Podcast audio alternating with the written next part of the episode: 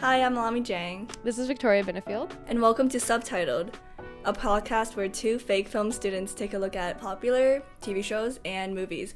Although I am no longer a film student, I have dropped my minor and I am picking up art history. Ooh, exciting. Yeah, which is a possibly even more pretentious minor than film and media studies. I don't know. I feel like based on the length of the title of it, film and media studies is really obnoxious. Like I feel embarrassed when I introduce myself with a film and media studies minor. Sometimes I have to shorten it to film studies to sound like slightly less ridiculous, but All right, so today we're going to talk about our 2020 favorites and least favorites for um, TV shows and movies because we have a lot of opinions on things like this. oh yes, and all things. I think we have opinions on a lot of things. That's true, that's true. So, uh, Victoria, give me your top three movies for 2020. Okay, top three movies of 2020. Shirley, directed by Josephine Decker, available on Hulu. Please watch it. It's excellent.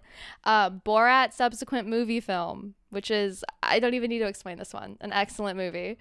Uh, and then Emma. My those are my top three. What about you, Lami? What were your top three films of 2020? Definitely Emma, because I'm a huge slut for Jane Austen, obviously. Um, the King of Staten Island, because Pete Davidson is my man. And I have written down Portrait of a Lady on Fire, although I did not really enjoy that movie. I guess I just haven't seen a lot of movies in 2020. Yeah, I feel that. I don't think there were a lot of good ones that came out. Like I struggled to make this list. Or maybe I just didn't watch the good ones. That's also a possibility. Mm, I think but- you would really like The King of Staten Island, because you also like Pete Davidson, Yeah. right? Oh yeah. Huge fan of Pete Davidson, which apparently is controversial. TV show wise, I really liked Bridgerton, Oh obviously. yeah, same. Simon's pullout game is strong. Mm-hmm. Um, the Queen's Gambit, although I know nothing about chess, and Emily in Paris. Did you really put that at number three? That was not number three. Okay, I'm not even going down the list right now. Um, number three, let's see. Possibly Sex Education season two. Wait, no, Wait, no, no, that no, was no, in no, no. That was in 2020. So good. but so good. mm, maybe that didn't make my list. Damn. Big Mouth Oh, season okay. Okay. Three, two, three. fair. I have no idea. the newest season Okay. is really, really good. Highly recommend. Okay, my TV choices. I only have two, but I would put Bridgerton on here as well. Shamefully, but so good. I love Gossip Girl and I love Jane Austen, and it really just felt like the best possible combination.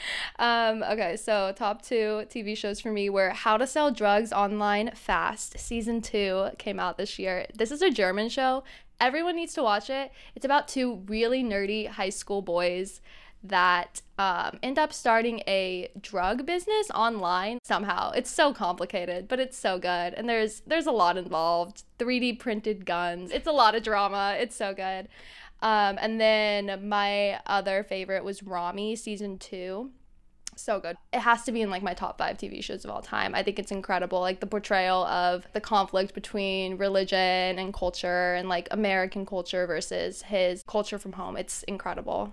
Wait, remind me what Rami's about again. I've been, I've heard you talk about It's this. way too many times, yeah. So it's basically about this Muslim man. I almost called him a boy. He's definitely a man, a fully grown man. But um, yeah, a Muslim man growing up in the U.S. and about just his like relationship with his culture and his heritage. Him reckoning with his religion versus American culture, and it's as someone who is religious, I think it's really interesting, like the tug between those two sides of yourself. So yeah, I love it, and it's also funny somehow. Like despite all of that, it's somehow comedic. But yeah, and then I have podcasts next year. What were your favorite podcasts of the year? Definitely, the one I listen to the most is probably Anything Goes with Emma Chamberlain, mm-hmm. just because it's really light. I do listen to news podcasts occasionally, but sometimes you just need some Valley Girl talk, you oh. know? Oh yeah, I love her. She's so relatable. And also, like, Life Kit by NPR. Mm-hmm. They tell you how to do shit. I just need that in my life. we all need to know how to do more shit. how about you? Okay, so my favorites, I'm gonna say The Daily by the New York Times, just because I listen to it every day, so I can't not include it. Michael. I love Michael. Remember when we saw him not on Zoom Mm-hmm. doing that Medill talk? Truly changed my life. The highlight of my lie. fall quarter. I think I cried a little bit or a lot. He's a very important male figure in my life. it's fine. Anyways, moving on.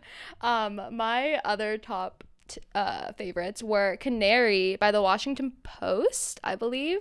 Don't quote me on that. But it was a limited series about just a couple of sexual assault cases um, from the past few years. Highly recommend. So good. Um, really interesting storytelling. And I think the reporter did a really good job balancing like the sensitive nature of the case. And then my next favorite is at Lexi. I love her. I love her personality. She makes me happy listening to her. It's just it's like Emma Chamberlain. Like it's light. She's funny. She's not that relatable though. This girl high key went like, I never get stressed. And then I stopped listening to her. It's like attainable though. Like I'm trying to reach that level. Is it attainable though? I think I think she's lying. She's definitely Yeah. been stressed before. That's fair. I think it was a little bit of exaggeration on her part, but she's fun. She like lives in New York City. She has a great life. She does YouTube for a living. I love that our like the people we look up to are like YouTubers. yeah. Who are basically are younger than me. Emma Chamberlain is younger than us, I think. She's 19 still. I just really like Emma's podcast because she literally will hop on the mic and be like, I had a shit day and I cried for three hours. And I was like, same.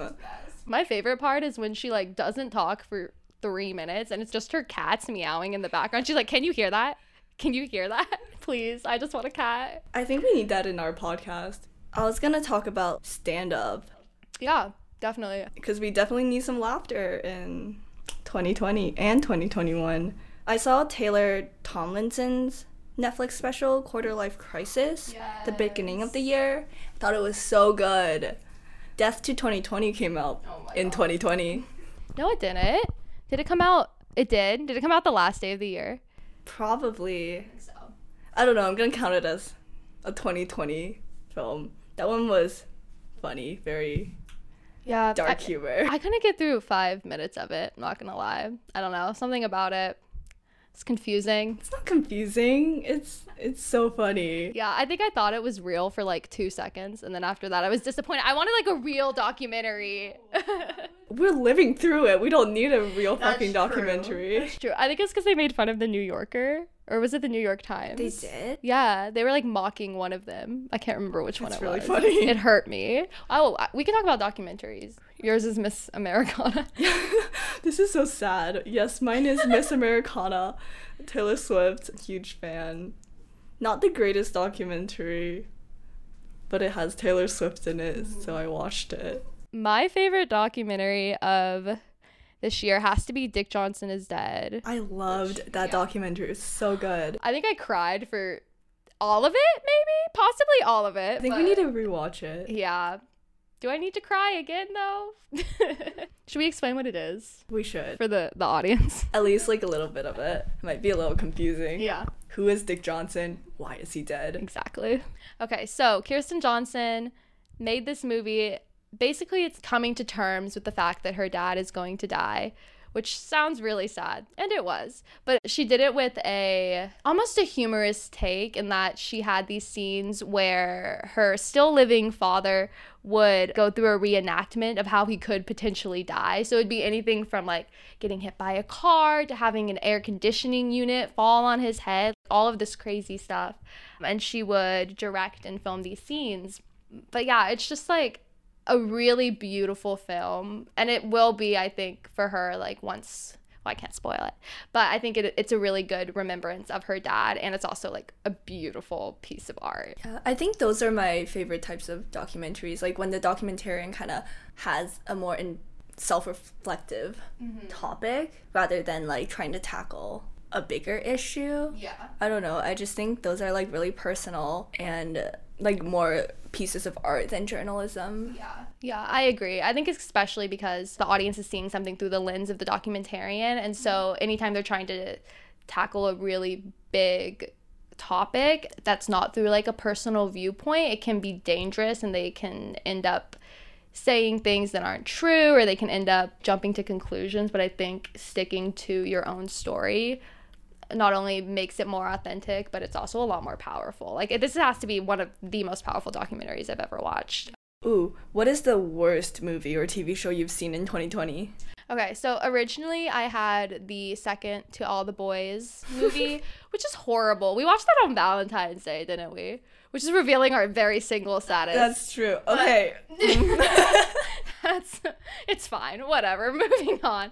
But I think uh, after some very very deep reflection, I've decided that the worst movie I saw this year has to be Kissing Booth 2. Like, you I, saw that movie? Why did you see it? I don't want to talk about it. Did I watch the entire two and a half hours? That's like self-destructive. Yes. Why would you see that? I loved it though. Not gonna lie, I loved it. What? I, I hated okay. the first Kissing Booth movie. Yes, me too. No, no, I didn't hate it. I. It was I, so shit. I'm sorry. They're not good movies. They're not good movies. I enjoy watching them. I do think they are objectively horrible films. really, no one should watch them but I did watch it. I will say it was the worst movie of this year. I think mine rivals yours, maybe. Hmm. It's 365 days. it's basically like. You know how some movies are basically porn with a plot? Mm-hmm. This one's like. Bridgerton. this one's like just flat out porn with like 50% of like a plot that doesn't fucking make sense. Isn't that just actual porn at that point? Basically, it's like an extended version of porn, basically. Mm. Luxury porn. Do not search that up because I did. Does not mean what you think it means. Actually, it means exactly what you think it means. but 365 days is just like about this mafia dude who kidnaps this lady and then he's like, I'll give you a year, 365 days to fall in love with me. And if you don't, I'll set you free. But then, like, he, he just, it was just a terrible representation of sex on screen. No. no consent, zero consent. And then halfway, she just falls in love with him. No fucking explanation why. what the fuck? they have more sex. That was it. I'm so disturbed. Do not watch it. Or, or watch it if that's what you're looking for, you know? I really hope it's not what you're looking for. That's all I'm saying. Hey, no judgment here. A little bit of judgment. A little bit, but like. I, see, I'm a real film student. I'm allowed to to pass judgment. 2020, it was a hard year for everybody. Mm. So maybe luxury porn's what you need. Who knows? And on that note, I'm Victoria Benefield. And I'm Lami Chang. And this has been Subtitled. Thanks for listening.